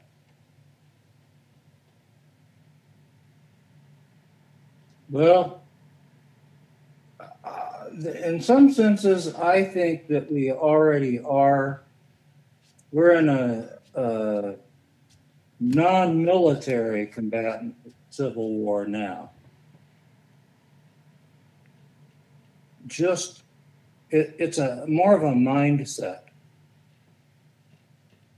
where so many people are aware of, oh, I'm not going to play this game anymore. Mm-hmm. I'm not being pushed any further. They've already reached the breaking point. And uh, they're they're just doing things in a way that you know they're they're not blatantly doing something that is uh, what's the word uh, that King used? Uh, civil disobedience. They're being civilly, they're being, they're um, practicing civil disobedience, but not publicly. They're, they're working off the books for cash. They're uh, bartering. They're doing whatever they can, albeit in little ways. But they, they are fighting back. And I think, you know, we've talked about what's the spark. I think one of those folks is going to be the spark, where someone pushes them. They've already been pushed as far as they're going to go. And their decision is in their own mind, well, if if someone comes and does XYZ, then I'll just shoot them. There are a lot of people like that. that I don't know how to even count them up. Yeah. And they're in different places. No, and I I talk to people that uh, are are exactly what you're describing. Yeah. Um, but there seems to be there seems to be a level of fear or something that's preventing them from from actually saying, okay, here's the deal. Um, we're mad as hell and we're not going to take it anymore, and the time for talk is over. So, like you and I have discussed, we we're beyond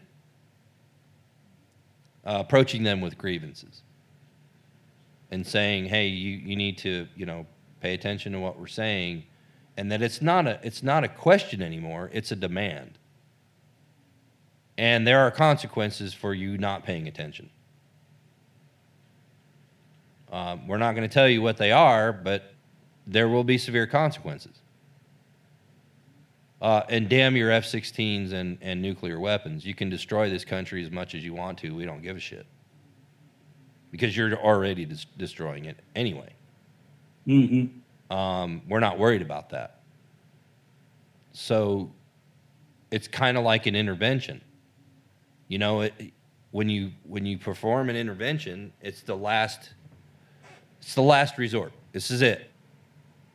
You know, it's like having a, a a friend or a child or a, you know someone important in your life that you know may be addicted to drugs and alcohol and and you come you come to a point where you're like okay I've done everything I can possibly do for this person and they have to be willing to accept help or I'm just going to walk away I, I can't do this anymore and it's the Yeah. same way with us and our government we can't do this anymore. And y- you have to change or else. Th- this is it. You know, there's no more, uh, you know, hiding behind, you know, these these certain uh, privileges that you've given to yourselves. You know, there's no more hiding behind whether you're a Democrat or a Republican. There's no more hiding behind, uh, you know, you get armed security and, and we have to listen to you threaten us with F 16s and nuclear weapons. We're done with that nonsense.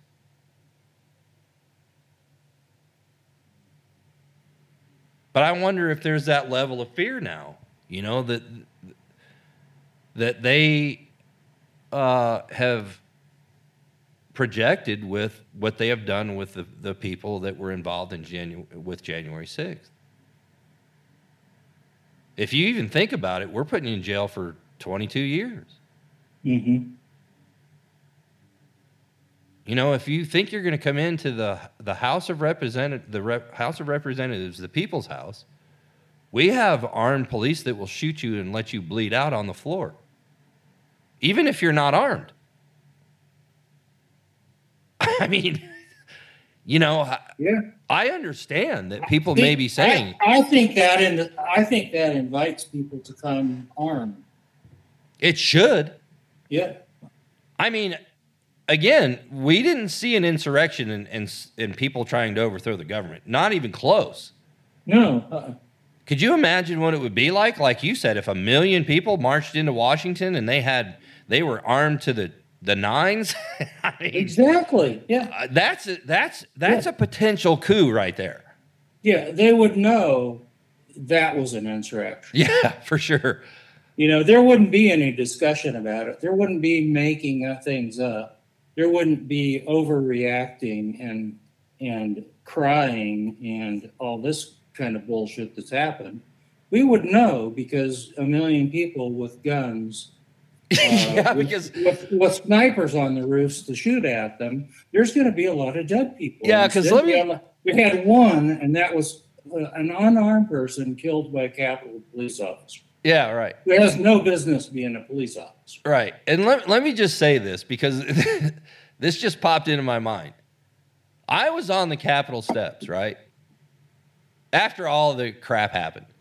There was an actual DJ setup with a sound system and speakers and you know strobe light and stuff playing music. That's not a coup. No, uh-uh, That is not an insurrection, people. no. And and people just sitting around and they're singing, you know, God bless America and the national anthem and you know other stuff and that that's not a coup. No. I mean, Yeah. look look it up on the internet. There's probably look it up on YouTube. There's probably videos of what a coup looks like.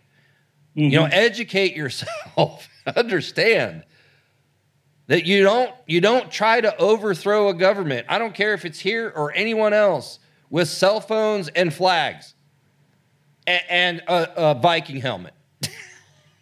it's just not. Yeah. I mean, and we're certainly not dancing, you know, and listening to music outside while we're trying to overthrow a government. Well, I mean, just imagine. It's if- just so if- stupid. If, if Oh, someone my in God. Panama, if someone in Panama called the CIA tomorrow morning and said, you know, we have XYZ going on here in Managua, uh, uh, no, that's Managua, isn't Nicaragua, in Panama City. This is going on in every big city in Panama. And they, then they proceeded to describe what was going on all over Panama the exact same way as we saw what was going on in the dementia center on January 6th. Oh, you say that someone's there in a big uh, thing with horns on his head and he's got a, a Panamanian flag? Oh, and, and there's someone like that in every city in Panama? Oh my god. Oh, well, I'm I'm pretty sure that call is not going to be taken seriously. It won't even show up on the uh, it won't show up on the call log. yeah. It'll be something where, oh, I didn't feel like that was necessary because it wasn't a serious phone call. Uh, next, you know, bullshit. I mean, just bullshit. Well, So- and and the other thing is too that uh, uh, what was I going to say? I forgot. You you you sparked a something in my mind that I wanted to make a point about, and I forgot what it was. Oh, sorry. I had a Biden moment. Did I say dementia center again? Well, it, it had to do with it had to do with insurrection or a coup. Oh, I know what it is. So so we hear all these people, you know, reporters and journalists and the mass media, the you know, the leftists and all that crap saying it was an insurrection and a and, you know, an attempt to overthrow the government. None of them were there. And they don't have any more information than you or I do. I happen to be there, so I, I kind of saw it firsthand. But they don't they don't have any special uh, uh, access to videos and you know they they know about as much about an insurrection or a coup that you or I do. They're just they're just running with the narrative.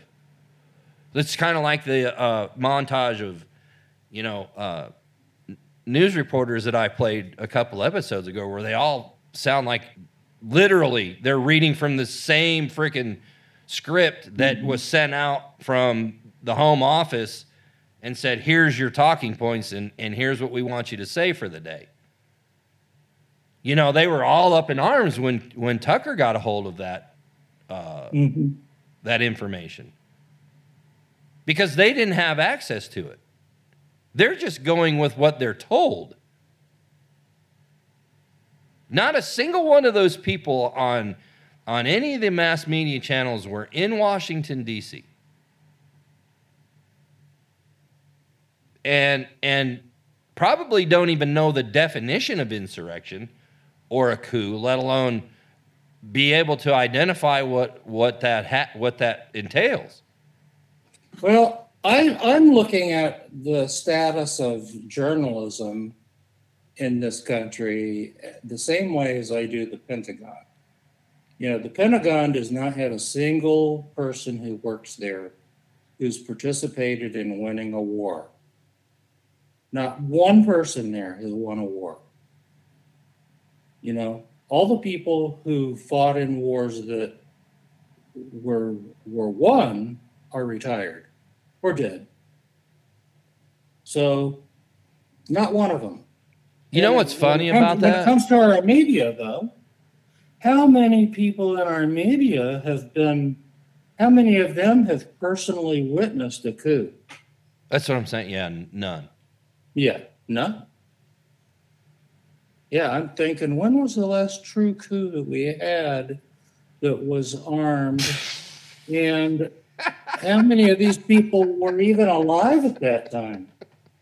Oh, none of them. None. But they, they basically, I don't know, I guess they would have to watch something in journalism class or something. I don't know. Yeah. They've never witnessed anything. Not even that fraud, Chris, whatever her name is, Amanpour. Um, even she hasn't witnessed a, a, an insurrection or a coup, as far as I know. You know, where where there's war, there's Aman. She, I yeah. mean, seriously, she can't see the bottom of her wine glass. So, anyway, I'm going into the journey of the absurd now. Well, it's kind of what we've been doing here with this topic. Is it's absurd. Well, I mean, it's just it's ridiculous.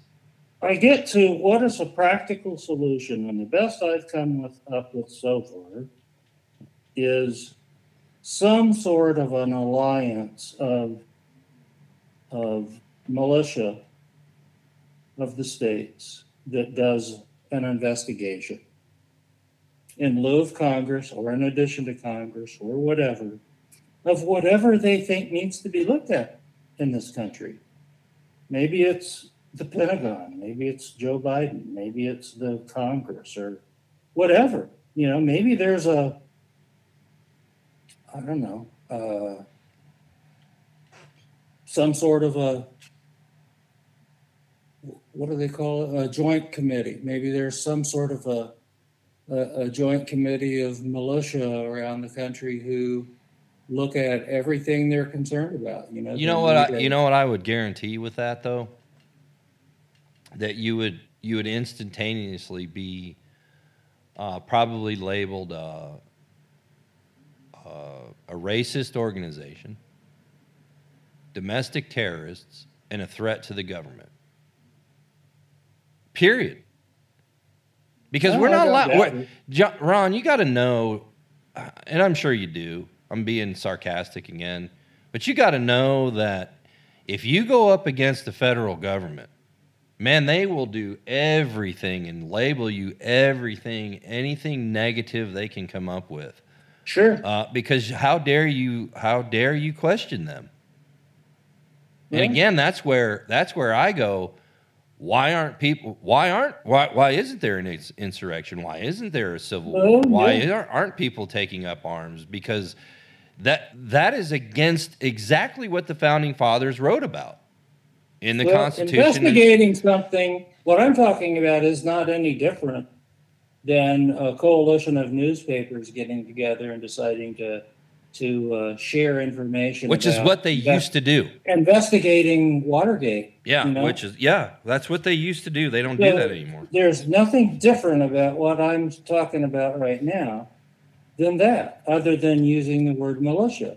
No, but I'm just saying- It's a trigger word, and I think that trigger words ought to be used as frequently as possible.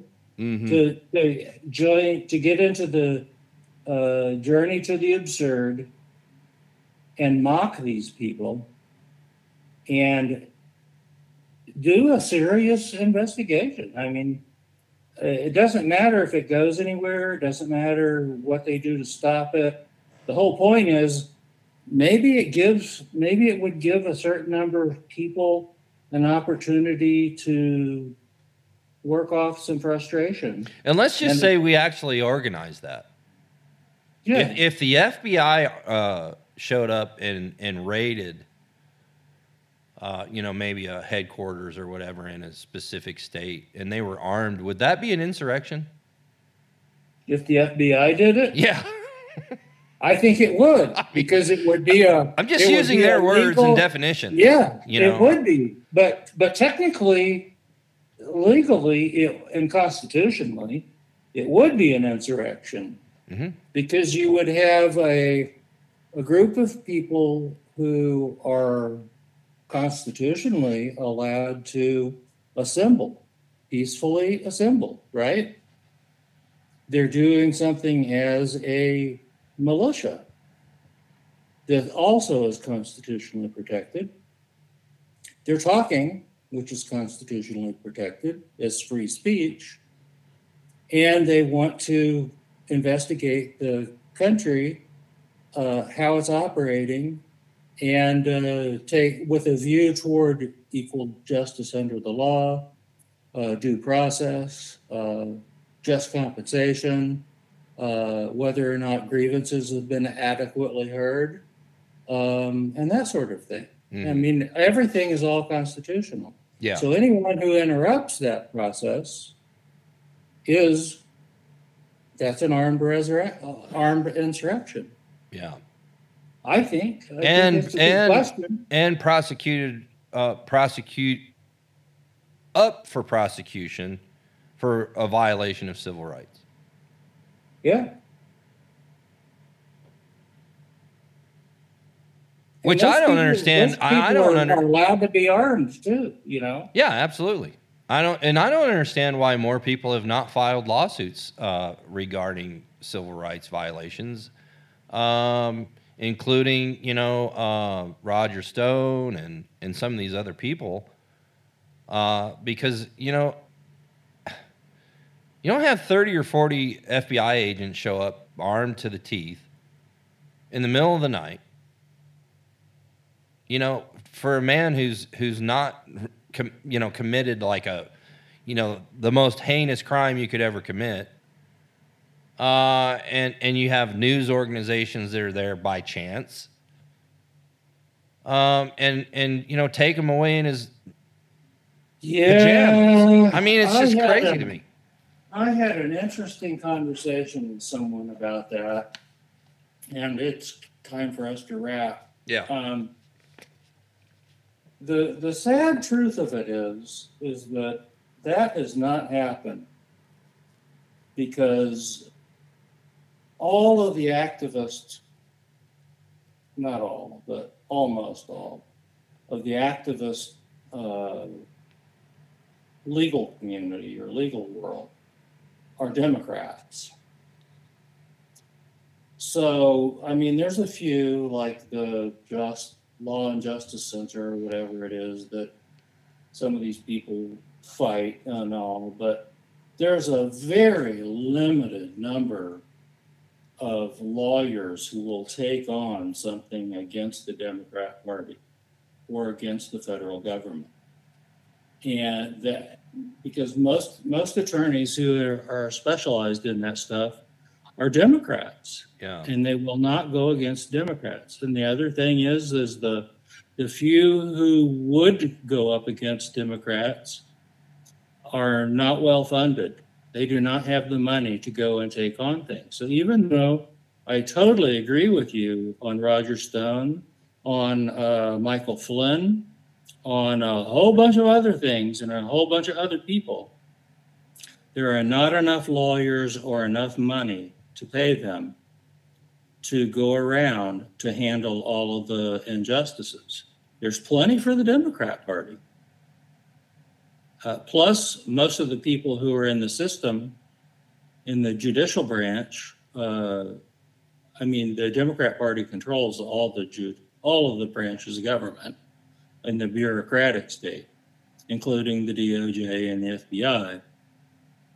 So it's so stacked against them, even if you've got a really good solid case like Roger Stone does, uh, it does not go prosecuted because he literally has no one to represent him. It's not a big enough case for someone to take on when they've got, you know, a whole bunch of, you know, it sounds like thirty or more people in Georgia that could be a part of this thing. Because they're, they're not done uh, indicting people yet.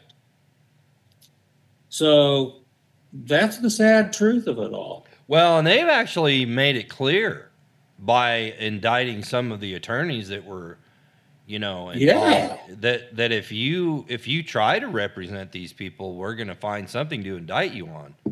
We're certainly Right. going to try to have you disbarred and and uh, you know, if nothing else, publicly shame you and and and make it real hard for you to do business with people anymore Yeah. uh, because that you know that's another way uh, that they that they act is you know or or you know try to hurt people is you know destroy them uh, in their communities and and financially. If we can't get you legally, you know, by some sort of legal indictment or prosecution or, or something like that, we'll come at you and and we'll just financially destroy you. He did that with Michael Flynn. Exactly. Yeah. You know, they they couldn't really get him on on anything. Sure, uh, he lied. Um, but but who in politics doesn't? I mean, y- y- you can't you can't say oh only Republicans or only Democrats or whatever lie because we all know that's not true. They all lie, A- and they do it frequently and and without any kind of conscience. Uh, but uh, I mean that when it comes to stopping at nothing to make sure that they retain power and that they are in control of everything, they go way above and beyond on the left. Yeah. Yeah. Uh, so I understand what you're saying, and that's something that another thing that we could add to the concerns that we have moving forward, which is if you can if you can indict your political opponents and put them in jail and and and claim insurrection and and you know threaten attorneys that if you represent someone that we don't agree with, we're going to end you too. I mean, where does it stop? Well, it, And it eventually, doesn't stop until it does stop. Well, eventually we get what they want, and that's a one party system anyway, which Yeah. then becomes what? A Marxist society because they have control of everything and it's it's their way or the highway. And we see that a lot. In a lot of aspects of our government. It's, you know, with the Democrats, th- I mean, they control it all. Yeah. They control all three branches plus the fourth branch. Well, we're, we're already a Marxist state. I mean, it's time, it's just time to admit it. Yeah, and I think it, you know it's just a matter of you know how far is it going to go. Well, yeah, I mean, it's had a long time to uh, take root and to grow and to undermine the society and and ultimately tear it apart and uh, take power. And it doesn't have, you know, the Marxists do not have absolute power now, but it's close. But they do control all the branches of government. And they do control uh, all of the sources or resources they need to to fight off citizens who want to rise up and revolt. So the only way to stop that is to actually have a revolt going on and uh, hope to hell that the people in the military uh, are willing to fight for their country instead of fight for the uh, service that they're in or the bureaucracy they're a part of. And you don't ever know that what that picture looks like until it happens. Yeah, the last time we saw something like that was in Germany when, you know, the, the military people in Germany even though they didn't like how the government was operating, they did not turn against the government. Uh, I shouldn't say that so blanket, but they were still carrying out orders. So So, to close, I just wanted to mention I'm I'm very interested in seeing the um, Megyn Kelly interviewed Donald Trump Really? in person. Yes, sir. When is that going to be? Oh, she already did it. So I'm. I, Oh. I was going to mention it to you and say, uh, you know, I'm very interested in watching it. Um, but it's the first time that she's she's talked to him since 2016, and uh, I'm going to check that out. Um, you know, because there's When is it? Oh, it's it's it's already out. I mean, she already. I think she did the interview uh, a day or two ago. Oh, okay. Yeah. Uh, so I wanted to mention that to you, and maybe you you're interested in seeing it or whatever. But uh, Is it on Instagram or a podcast or? yeah, it's it's online. You can find it somewhere, I'm sure. Oh, like you ScrewTube or whatever? Well, yeah, she's she's on YouTube, and uh, you know she has a podcast on Sirius XM radio. Uh, so you know it's it's probably available, it, it's quite likely on on Rumble too. I mean, you know she's on Hmm. all all formats and stuff. So okay. um, Oh, I'm curious because there's some history there. well, yeah, we talked at length about that, Mm-hmm. and actually, I'm I'm glad to see that they're doing this. Yeah, I want to. I want to see the tone and the. Uh, you know, she's she's not a softball player. You know, she's she can be tough at times. So yeah. you know, I'm I'm curious to see if they can bury the hatchet and move on, and uh, and how they do that. Well, I think she might as well. We talked about this too. Is I think she has a different view than she did the last time they. Well, I hope so. I mean, uh, you know, I've I've voiced my opinion on her and and whether she's an opportunist or she's a uh, uh, a genuine person. You know, and I, I I have to.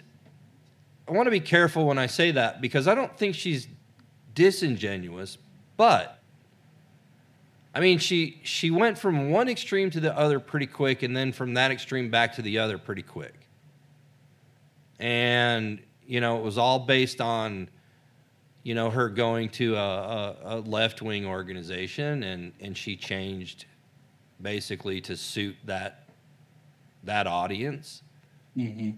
and then when they chewed her up and spit her out because you know she she said something that you know blackface is uh, you know not un, inappropriate depending on where it's you know utilized or whatever something to that effect. She defended blackface i think and and they chewed her up and spit her out and then she kind of went oh well i i was doing better over on this side anyway. I, I just see it that way. I could be 100% you know wrong but well, uh, see, I think that she has had the opportunity to experience what Trump experienced. hmm And I think that gives them some common ground to look at things uh, far differently, uh, especially for her, because he's lived with being in the fire Well, his I- whole life. Before So- all that happened, though, I was I was always impressed with her and and uh, and uh, respected her, but Yeah. but I thought she would be a smarter person than that. That she, Yeah. you know, that she wouldn't open herself up to that kind of, you know. Mhm. I just thought she was smarter than that, and maybe she is. man. You I know, agree. maybe she is.